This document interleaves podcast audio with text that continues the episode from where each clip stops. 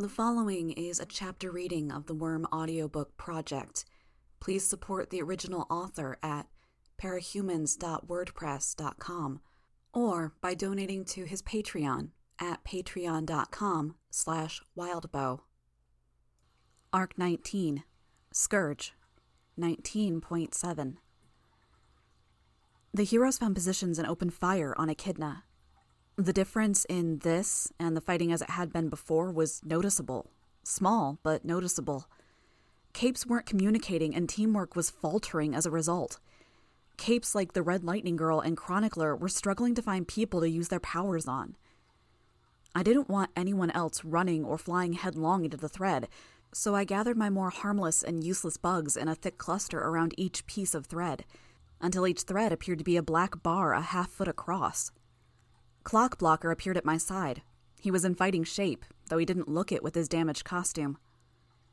Anything I can do? he asked. Anything else set up? I shook my head. She dissolves the thread if it touches her flesh, and things are too frenetic. Someone to get hurt. Gotcha, he said. He didn't move from where he was standing. A minute passed as Echidna was bombarded. She wasn't quite at full strength. She didn't have many capes to clone, and she was apparently hesitant to charge or make any sudden movements with the possibility of there being more thread. Why didn't you tell me? Clockblocker asked. That I had something in mind? I asked. I guess a part of me thought that maybe if you figured out what I was doing, you wouldn't have frozen the gun. That's not fair. I don't think I'd given you any reason to think I'm vindictive like that. Not really, I admitted. Maybe I didn't want you to give her a tell or do something that Eidolon might notice. I'm not sure why, not entirely. So you're not really doing anything that those guys out there aren't. When it comes down to it, you're suspicious of us, just like we are of each other. Maybe, I admitted. It's a lot to take in. What do you even do from here on out? I don't know, Clockblocker said. A series of neon green concentric circles exploded outward from a point in the sky above, rippling out to disappear over each horizon. Eidolon had engaged one Alexandria clone, and whatever he'd done seemed to have finished her off. One left. Echidna belched out a mass of clones, and I added my bugs to the firepower that the heroes threw their way. Some slipped past the loose perimeter the heroes had established and were promptly gunned down. I'm guessing Tattletale told you the particulars of my power? he asked. What do you mean? The range? I'm surprised you knew it would work through interconnected pieces. Hell, I barely knew I'd be able to push it that far. I guess that makes this one of the rare days my powers are working at peak efficiency. But you somehow knew that? I glanced over my shoulder at Tattletale. She was getting out of the van, and she was joined by Faultline, Labyrinth, and four members of the Travelers. Sundancer, Ballistic, Genesis in her wheelchair, and a blond boy who resembled but didn't quite match Oliver in appearance. Tattletale was exchanging words with Regent. Getting an update? You're not responding, Clockblocker noted. I'm not sure what you want me to say. Yes, Clockblocker. He added a falsetto note to his voice, bent one wrist at a 90 degree angle, and raised his hand to his mouth. Of course, we know more about how your powers work than you do. How else would we kick your posteriors with such frequency? He faked a high society woman's laugh, where the laugh was said as much as it was uttered. A cape nearby, one I recognized as astrologer from the New York team, shot us a dirty look before she returned to calling down projectiles from the sky. I don't sound like that, I commented, trying not to sound as irritated as I felt. I thought it fit pretty well for one of the wealthy crime lords of Brockton Bay, he said. I was a little caught off guard to see this side of Clockblocker, or more that he was showing it to me. Was it humor as a coping mechanism, or attempted humor as a coping mechanism to be more on target? I could believe it from the guy who'd chosen Clockblocker as his cape name, but to let me see anything other than the hard nosed defender of the peace was something different. A show of trust, letting his guard down some? Or maybe it was just a coping mechanism, and he had a hell of a lot to cope with. Only an hour ago, he'd probably felt he had his whole future laid out for him a career in the wards transitioning to a career with the Protectorate, with funds, fame, and every side benefit and piece of paper he might need to mask his real identity. Now, nobody had any idea how that would work out. Another circle exploded across the sky. Alexandria Clone 2 was down. Legend and Eidolon descended in Echidna's direction, keeping a healthier distance. Whatever Eidolon had been hitting the clones with, considering the area it was covering and the fact that it was apparently taking Alexandria out of action, it suggested a kind of attack that couldn't be used near ground level because it might have leveled whole sections of the city. Tattletale caught up with me. The others in her retinue hung back. Was that you two? she asked. She pointed at Echidna, where the right and left sides of the monster's body weren't quite lined up. Yeah, I said. You realize that if you pull off the dramatic sacrifice, Grue won't be able to take it? He's relying on you to be his crutch for the time being. You can't kick it out from under him mid step. He's stronger than you're saying, I murmured. I eyed Clockblocker, all too aware that he was listening in. Tattletale was aware too, which meant she was trying to communicate something. Can we finish this discussion elsewhere? Why don't I just leave you alone? Clockblocker offered. I wanted to make myself available in case you wanted to repeat the maneuver, but you're saying it's not so doable. Not really, I admitted. But thank you. Signal me if you need me, he answered. Alexandria had a steel, fire scorched girder in her hands, retrieved from a fallen building nearby. She wasn't flying, but she walked forward, relying on the girder's size and the sheer presence to clear her way through the assembled capes. Her back was straight, her chin raised, as her subordinates stared. Her black costume, it was fortunate for her, served to hide the worst smears and stains from Noelle's vomit. She swung the girder at Echidna like someone else might swing a baseball bat, and Echidna was knocked off her feet into the building face. The girder didn't bend like the traffic light had. This was a piece of metal intended to help support buildings. Echidna opened one mouth, no doubt to vomit, and Alexandria flipped the metal around, driving one end into the open mouth and through Echidna, the other end spearing out of the monster's stomach. Before Echidna could react or retaliate, Alexandria flew straight up into the air, joining Legend and Eidolon. As attacks went, it wasn't a game changer. Something else? A symbol? A gesture to us? Echidna roared, lunged, only to hit a force field. The field shattered and she stopped short, the girder rammed further through her. To say we were at full strength would be a lie. Too many had been injured. Still, we'd pinned her down. I could see Noelle atop Echidna's back, craning her head to look at me. Through some signal or some shared knowledge, Echidna was following Noelle's recommendation, avoiding sudden movements, enduring every attack that came her way rather than risking running headlong into more frozen silk. In fairness, she still had something of an upper hand. None of our attacks were slowing her down, not really.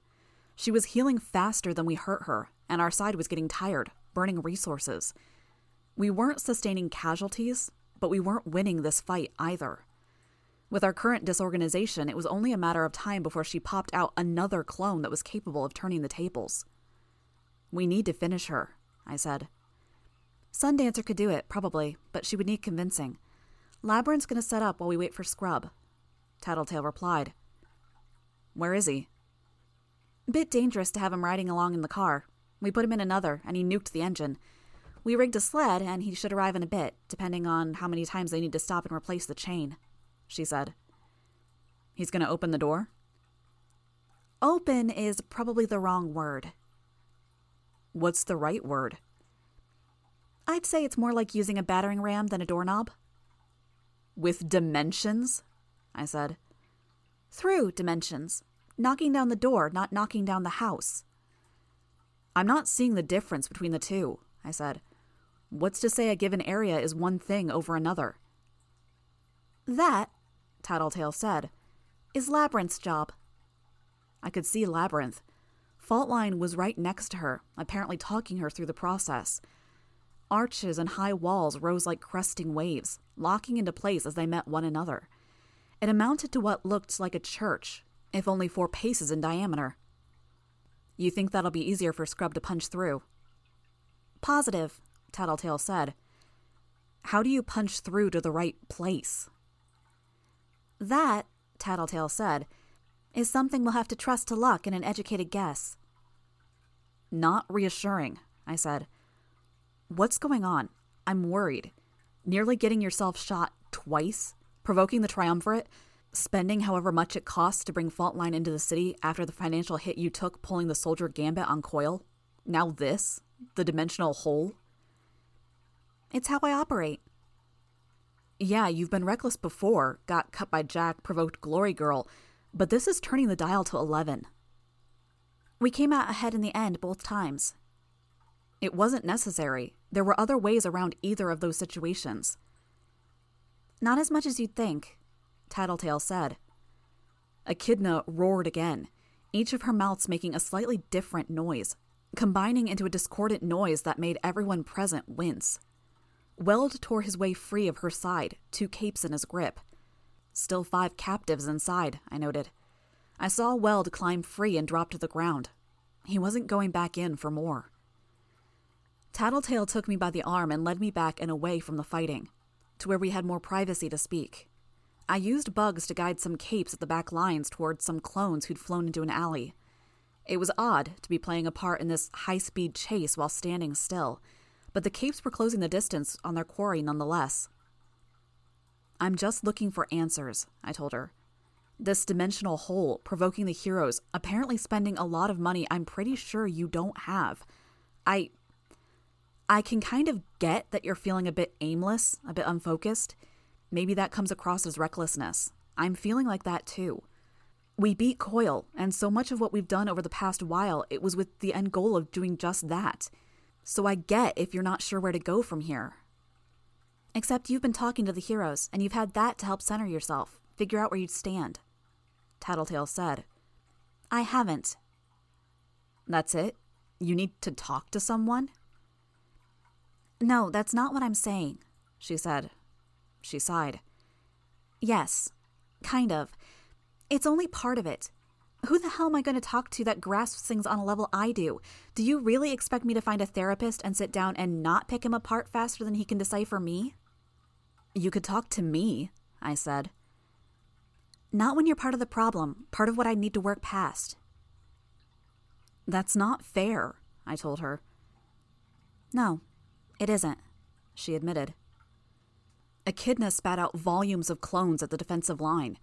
The reaction was only a little slower than it should have been. Squads still weren't operating as squads.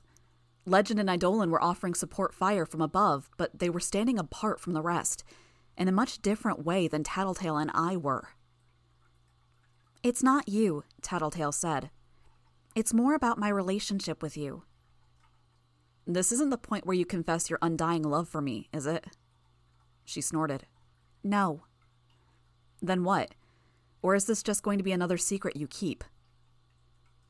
All the good secrets are getting found out anyways, or so Regent said. I suspected they would be, for the record. Part of the reason I dished like I did was to put us in a good position in case the juicy stuff did come out. Not sure I buy that, I said. You don't have to. It was only part of it. And I understand if a more in depth explanation is overdue, but I need to turn it around in my head some, get it to the point where I can share it without it coming out wrong. Your trigger event? I asked.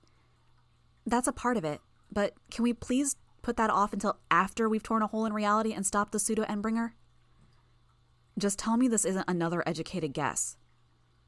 It's not, except for the bit where we might be able to find the right universe. When you're saying it's not an educated guess, is that because you're sure or because it's an uneducated guess? I'm mostly sure. I sighed, loud enough for her to hear. She grabbed my hand and pulled me in the direction of the van she'd brought. Labyrinth's church had expanded considerably, and Scrub was very deliberately keeping his distance, keeping the company of Gregor the Snail, Neuter, Shamrock, and Spitfire. They looked a little worse for the wear, with burns, scrapes, and bandages. Had Tattletale pulled them away from a job? Hey, F, Tattletale said, smiling. Faultline didn't return the smile. You're aware that I'm going to track you down, beat you to a pulp, and leave you tied up for the authorities to collect if we don't get our payment? You'll get your payment the minute I have access to a computer Shatterbird hasn't toasted, Tattletale said. No sweat. I'm harboring serious doubts. Faultline said. She glanced at Echidna. But I can look at the situation and understand there's a rush here. How does this work? Really simple, Tattletale said. We should get Labyrinth clear, though. Then I'll show you. Faultline gave her a look, then hurried to Labyrinth's side, dodging a wall that was erupting from the ground to fit into the greater structure. The ground surrounding the temple like tower had changed, with an ornate inlay of what looked to be artificial flowers. The petals were gold leaf, the stems the black gray metal of iron. The thorns, I couldn't help but notice, were real, like needles sticking out of the ground. Dangerous ground to tread. As Faultline led Labyrinth to safety, I put one hand on Tattletale's shoulder to get her attention. You sure? I've got a theory. With the clues on the passengers that we got not so long ago about the powers, the idea of how things work, I'm getting a sense of the bigger picture. I think I could spend a decade working it out, but the basics of it? I think there's a lot of powers that are a lot more versatile than their owners are aware, because they never get the opportunity to leverage it. Above us, Legend followed through on one cape's attack, opening a wound in Noelle's side. Grace leaped in as the laser stopped, grabbed a cape that had been exposed by Legend's attack, then kicked herself free, bringing the cape with her. Another cape exhaled a cloud of what might have been acid vapor in Noelle's direction, apparently to slow the healing of the wound. It didn't make much of a difference. Based on what? I asked Tattletale. It's all part of a whole, she replied absently. Her focus was on the others. Scrub, get closer to the tower. Everyone else get back. Labyrinth, don't use your power anymore. Hold off. Heads turned. People had no doubt noticed the tower, but now something was happening. Scrub stepped closer, and one of his explosions ripped through the air. Another followed shortly after, intersecting one area of altered road. Like a gas in the air that had been ignited, the entire thing went up in a heartbeat. In an instant, it was a white void, as undefinable as Grue's darkness, perceivable by the edges, but with zero depth or dimension. He'd shunted out the entire structure, as well as everything that had altered on the ground, but nothing had come back. The door had been kicked out of the frame. To look at it, I'd almost expected a rush of wind as a void on the other side sucked everything in, like the vacuum of space. There was only the sensation of a breeze as the air flowed into it. Alexandria landed next to us with enough force that I nearly lost my footing. Every set of eyes that wasn't on Echidna was on us now. What did you do? Made a hole, Tattletale said. Apparently. You didn't ask? You didn't consider the ramifications of this? Close it now. Who said we could close it? Tattletale asked. You're a fool, Alexandria said. She set one hand around Tattletale's neck. She could have killed Tattletale with a squeeze, but she didn't. A threat. I'd be careful, a cape growled from the periphery of the scene. I didn't recognize the man. He wore a costume in orange with red metal claws. Alexandria turned to look at him, and he added, Wasn't so long ago that your partner called us all fools. In the background, Echidna screeched. She fought her way forward through the crowd, but the battle lines were holding now. Our side hadn't been surprised this time, and the only capes in her reach were capes she couldn't absorb.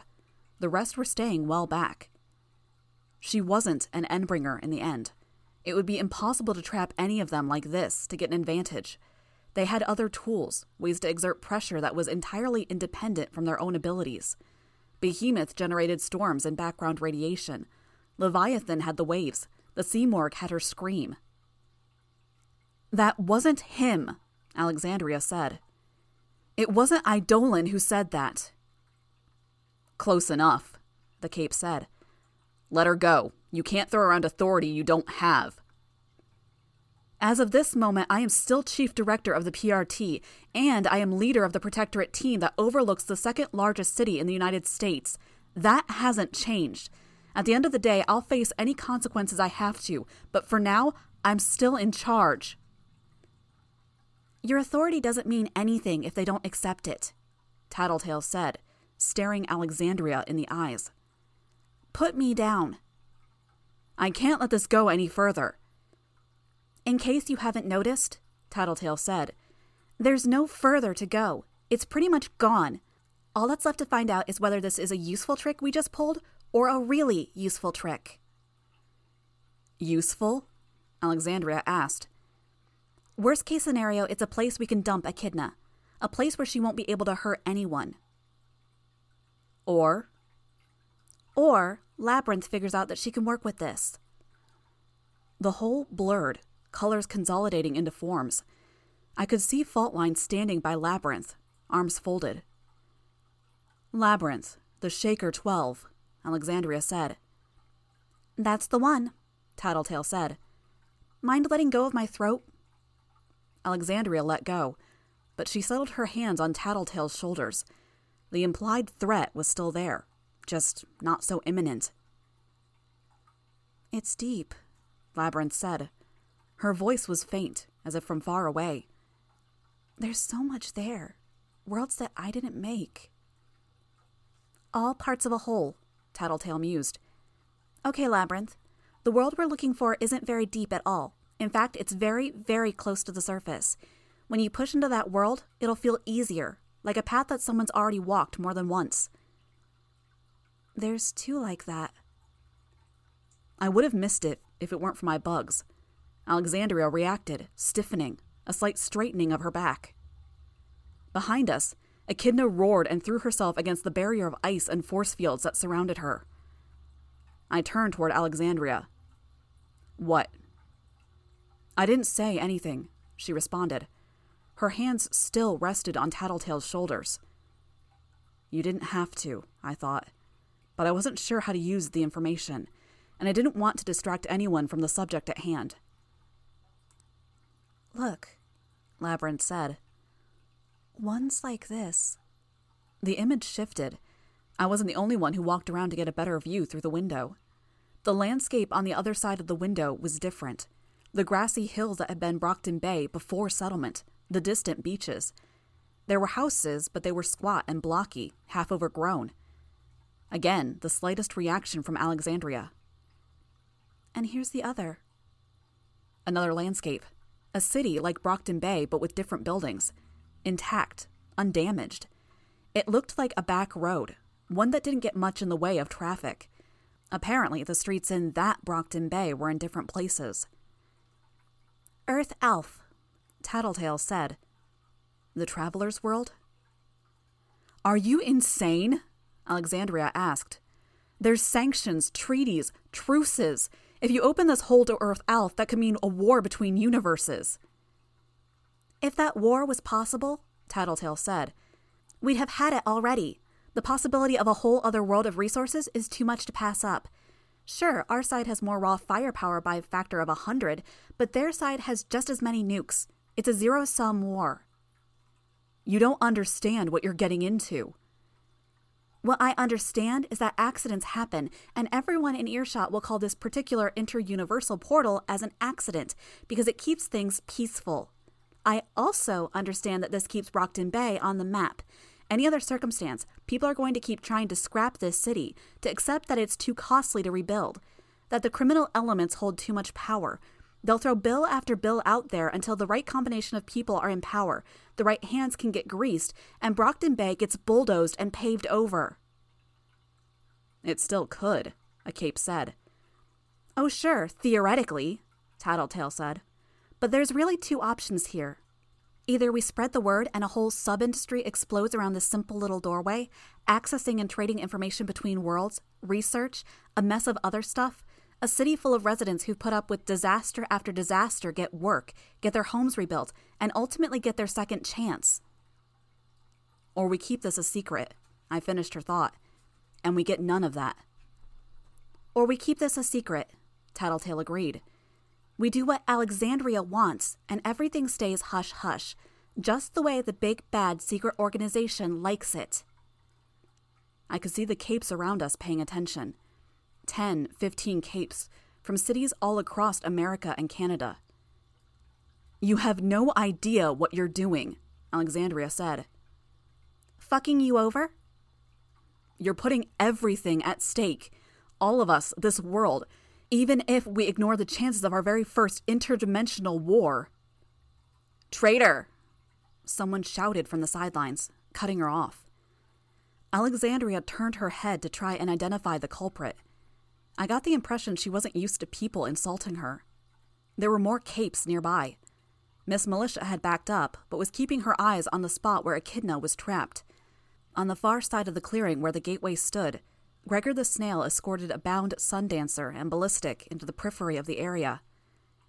I can't help but agree with Alexandria, Faultline said. This is reckless. More than a little, Tattletale agreed. But I'm not sure you heard the full story. I only heard it secondhand, and I was with you from the time your helicopter arrived. When we last ran into Neuter, you guys were looking for dirt on Cauldron. You still looking? Faultline's eyes narrowed. Why? No less than ten minutes ago, Eidolon's evil double admitted full culpability. The Triumvirate, much of the upper levels of the Protectorate, kidnapping people from other universes, experimenting on them to figure out some power inducing formulas, dropping them here. Might help you to understand why people are giving Alexandria the evil eye. Faultline glanced at Alexandria. A little too easy to find out like this. It's not the full story, Tattletale said. Not by half, but it should inform your call on whether to side with her or not. Faultline frowned. That's not. No. Maybe she is the person behind the scenes, fine, but that doesn't change the fact that she might be right. Better to have Labyrinth find another universe to link to. Maybe one where a mountain is blocking the other side of the gateway, if we can't close it. Why do you have to be so reasonable? Tattletale asked. That's the worst of both worlds. It's not war, Faultline retorted. Stop, Chevalier said. People parted to give him room to enter the clearing. There's other concerns. The deal that was described to me was that the travelers would do what they could to eliminate Echidna. Failing that, we find a way to move her through the gap to deposit her in a place where she can do no harm. That's our first priority. There was a murmur of agreement. Want to go home, Sundancer? B-Man? Tattletale asked. Genesis? Oliver? Ballistic, Genesis, and Oliver stared at the opening. Sundancer was shaking her head. What? Sundancer spoke. I. It's not home anymore, is it? I'm not me. Can't go back to the way things were. I've killed people. Accidentally, but I've killed. I have powers. If I went there, I wouldn't be Marissa. I'd be Sundancer. I'd be famous. If anyone found out about me, or if there was something in the media that goes between worlds that clued them in, they don't have to know, Tattletale said. I don't. I don't know if I can. I spoke up. Are you talking about going home or killing Noelle? She. she was my best friend. She's not Noelle anymore, I said. Sundancer shook her head. Go, Tattletale said. She's not happy like this. You do this, then you go home. You give your mom a hug, fabricate an excuse to why you disappeared, and then go back to life as normal. Never use your powers again if you don't want to. See if you can eventually convince yourself that none of this ever happened. It's not that easy. No, but it's a hell of a lot better than staying here, isn't it? Tattletale asked. She's my friend. Was, I said. It's a big difference. Sundancer looked at the mound of ice, rock, and force fields. Echidna was thrusting her clawed hands through the barriers, only for them to be reinforced. Are there. Does she have anyone inside her? There's. Tattletale started. I flew a bug into her mouth and down her throat, and she choked. No, I lied. I've been keeping track with my bugs. Weld and the others got everyone out. Saved everyone they could. If Weld had blacked out and nobody else was able to free the small handful that were still trapped, that was it. Nobody was correcting me. They knew, but they weren't correcting me. Sundancer hung her head. She started approaching Echidna, her hands cupped in front of her. Move, Chevalier shouted. Clear out of the way. Capes began to retreat. Final patch up jobs were thrown onto the mound of rock, force fields, and ice before the respective capes turned and ran. It took Sundancer a long few seconds to form the miniature sun. When it was formed, she held it over her head, letting it grow with every passing second. I had to back away as the heat reached me. I could note how the ice was melting, even though it was a hundred feet away. Echidna roared and threw herself against her temporary prison. Rock and melting ice tumbled away. She began to claw free until her upper body was exposed. Capes opened with ranged fire, tearing into her forelimbs and limiting her mobility. Alexandria dropped Tattletale and cast off her cape, before flying in and helping to hold Echidna in place. Marissa! Echidna screamed, her voice guttural, voiced from five different mouths. Mars, it's too soon. I want to kill them. I want to kill them all. Kill this world. Destroy this universe that did this to me. Not yet, Mars.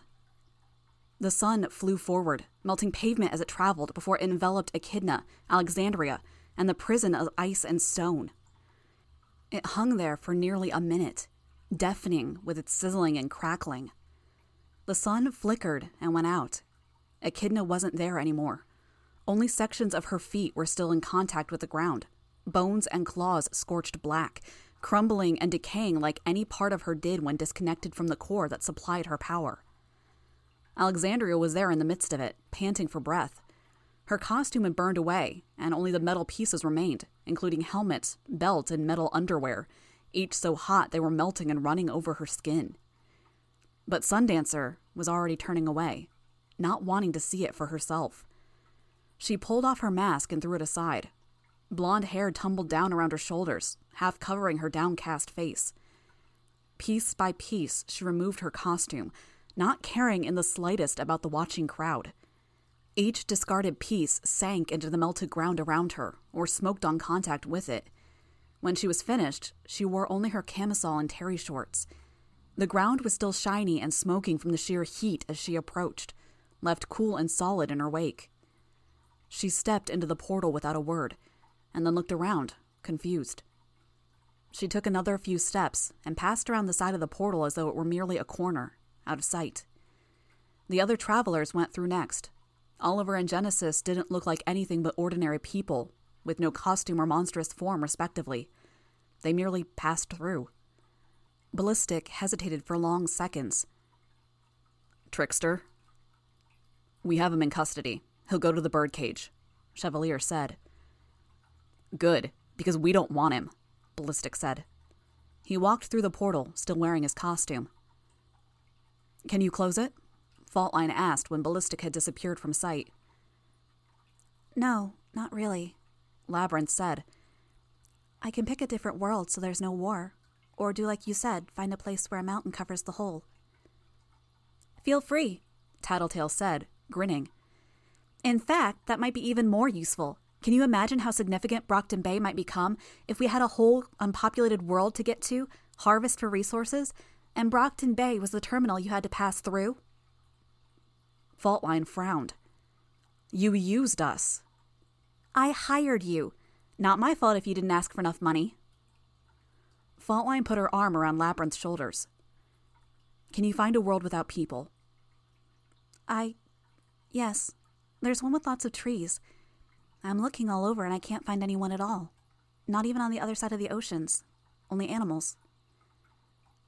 That'll do, Faultline said. She looked at Tattletale. Not for you. Only because I couldn't stand to let her be responsible for an Endbringer finding a defenseless world. Much obliged, whatever the reasoning, Tattletale replied. She flashed a smile. Faultline only frowned and turned to usher Labyrinth away. Wait, someone called out. Weld, with the red skinned boy and Gully beside him. They caught up with Faultline's crew. Whatever words they exchanged, I didn't get a chance to hear. There was no way that the monsters could serve the Protectorate. Faultline was a known element, someone who had, as far as everyone was aware, always been good to the people I was now thinking of as the Cauldron made. I couldn't even begin to guess where they'd go from there, but they'd have stuff to talk about, no doubt. I'd mentioned to Tattletale that I'd felt adrift after letting Dinah go. Untethered, I think, was the word I'd used. Everyone here now felt like that to some degree. The future had never been quite this uncertain. I saw Alexandria standing by the sideline. Eidolon had gathered her heavy cape from where she tossed it aside and was helping to drape it around her shoulders. I wasn't the only one looking, but she was oblivious, uncaring. She still stood with all the confidence in the world.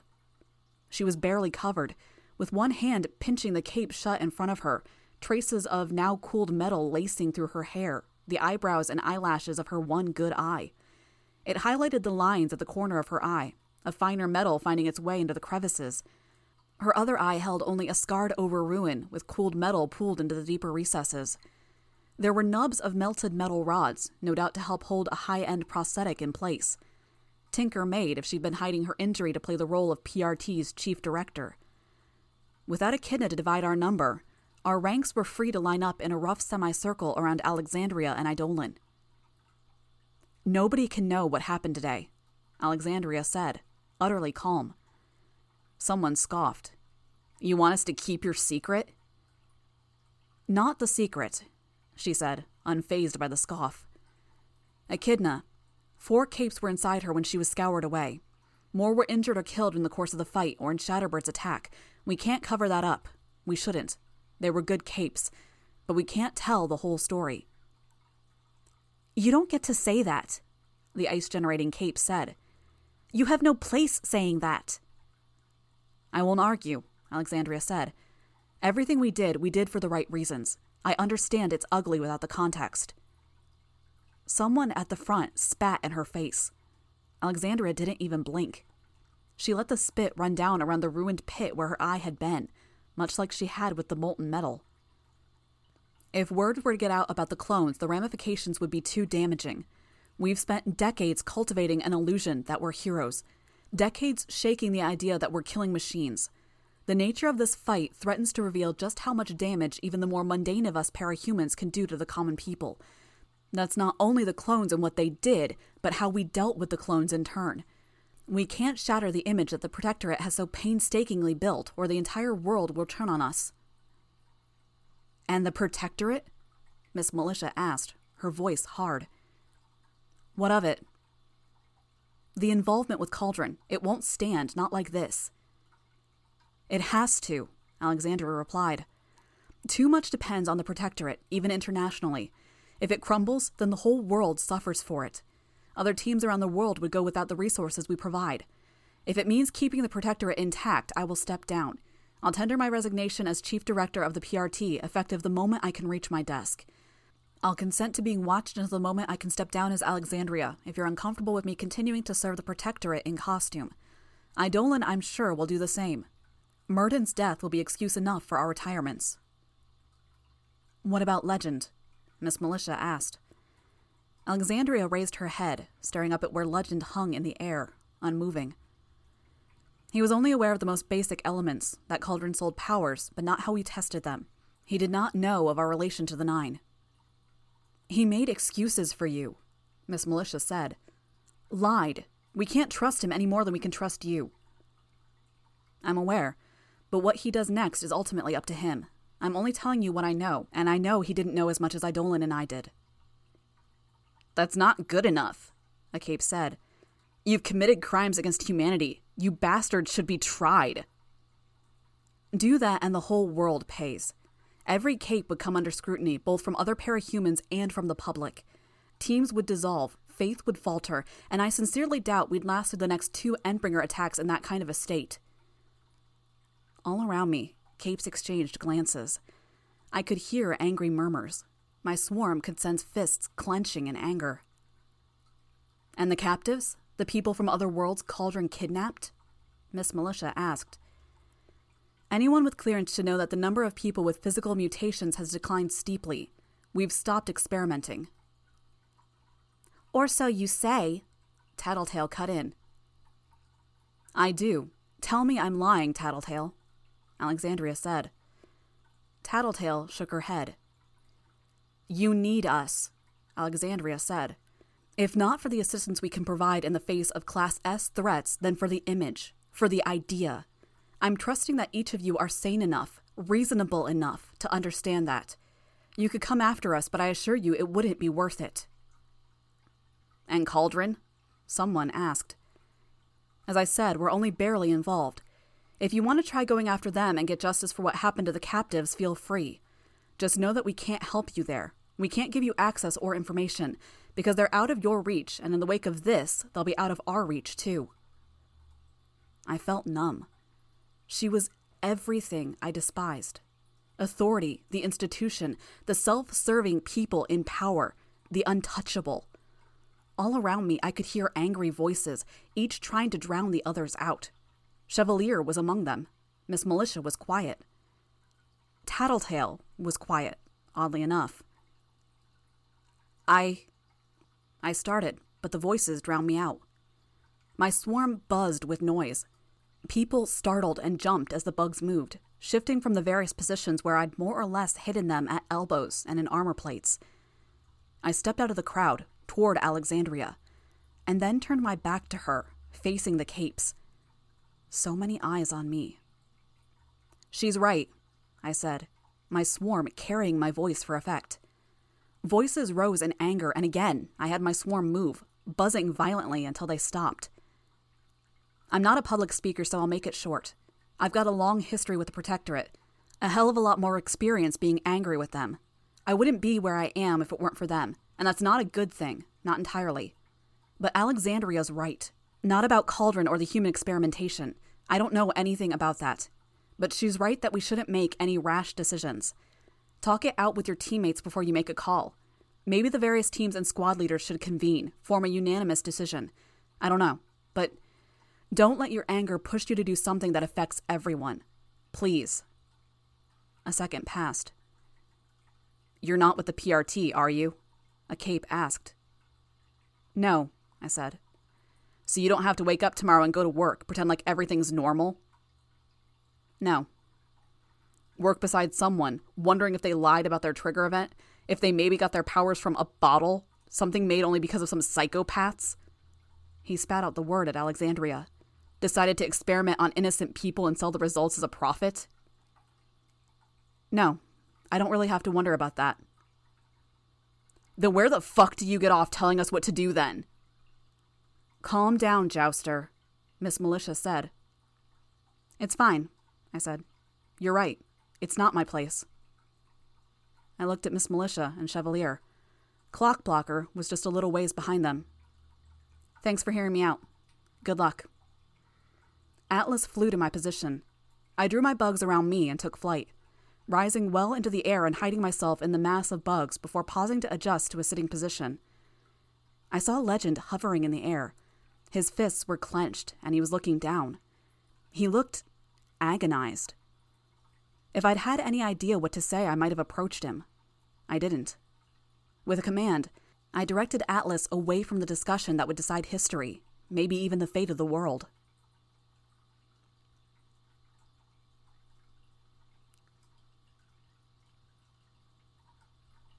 I sat on the railing of my balcony, Atlas' body hidden behind a towel covered railing, serving as a footrest while I fed him a much needed meal. Unfolded pieces of paper sat in each of my hands. I couldn't stand to be there any longer. I'd said what I could, for what little it was worth, but I was too tired. The stakes were too high. And Jouster had been right. The consequences might have been world spanning, but it was ultimately up to the Protectorate to decide what happened next. I didn't like feeling that helpless.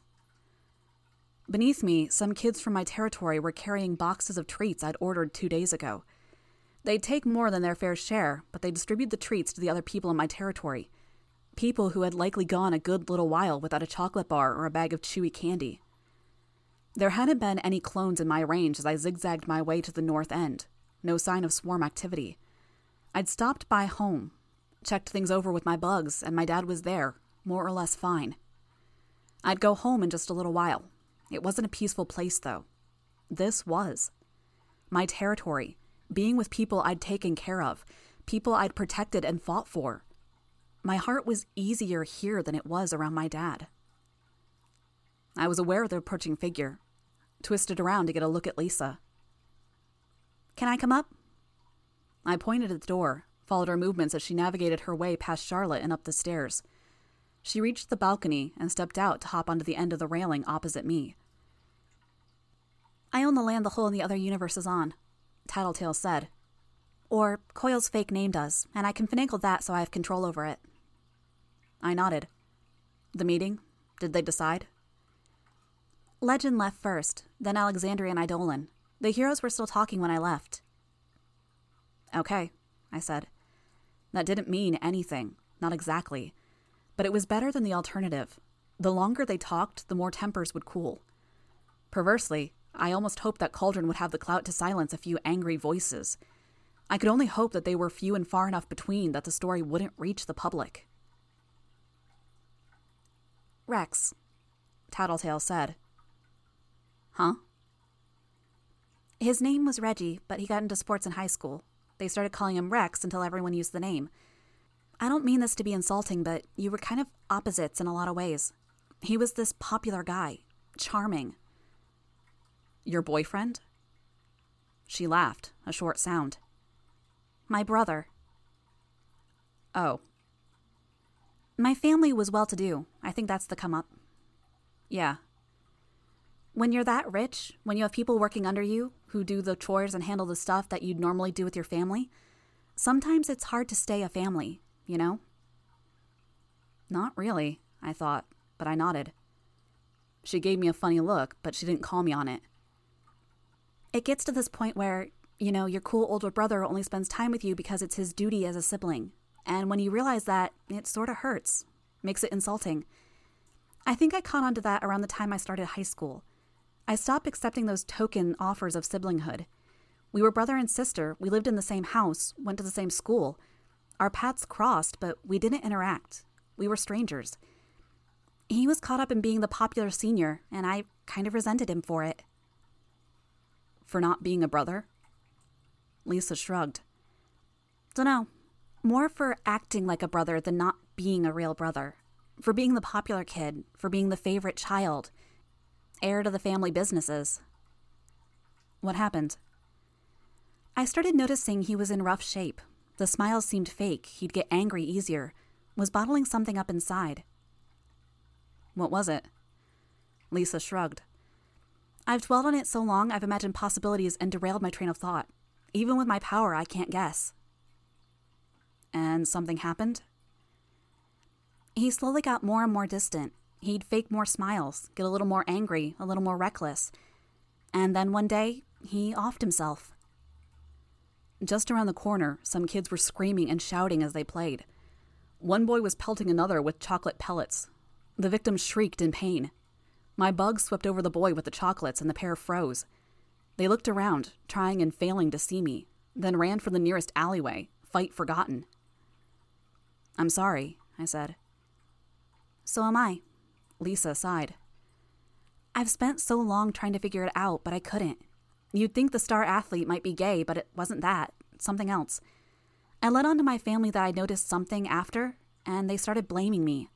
They were grieving, but that doesn't excuse it, does it? I shook my head. Calling me stupid, an idiot? Lisa looked away. It got to be too much, like I was in a pressure cooker. Everywhere I went, it was about him, and there was always this feeling like everyone was aware that I'd known something and hadn't spoken up, hadn't done something to help. I think I had my trigger event while I was asleep, tossing and turning and dreaming about it all. And then, boom, I wake up and I start figuring stuff out with killer migraines on the side. Maybe if I'd caught on that it was a power sooner, I might have been more secretive, but my dad caught on. Did a complete turnaround. Faked affection, hid the real feelings, all to get me to use my power for the family's benefit. Lisa shrugged. I was already seeing too much ugly even before the powers, seeing more of it, seeing when people were being fake when everything else was still screwed because of Rex's suicide. It was too much. I took more money than I should have from my parents and I ran. And Coil eventually found you. She nodded. And I eventually found you. I took one look at you and I had a grasp of what was going on. Didn't take too long for me to notice that you had the same air around you that Rex did. Maybe I did what I could to save you because I couldn't save him. Earlier, you said that you couldn't talk to me about the problem because I was the problem. I saw it when you pulled the trigger, offed Coil. You saved Dinah, and you described how you felt adrift in the aftermath of it. But you found a new focus. You could fight Echidna, save the city. Me? When you shot Coil, I realized I was done. I'd helped you out of the same trap of despair Rex had been in. Don't know if that road I helped you down was a good one or a bad, but I'd finished. But why be reckless? Why take the risks? Because I did what I had to. I helped you, and I still feel like a stupid, self obsessed little child who let her big brother die. It wasn't conscious, but maybe I felt like I needed to up the stakes, pull something dramatic, show that with these crazy smart capes like Alexandria and Faultline around, I could still be the smartest person in the room. And do you feel like the smartest person in the room? I asked. She stared out over the cityscape. Maybe. Maybe when the interuniversal trade takes off. Can you imagine? With you and me as the top dogs, the whole world will pay attention to us. I hopped down from the railing, walking around Atlas as I made my way to Lisa. I wrapped my arms around her, and she returned the hug. I crumpled the papers in my fists.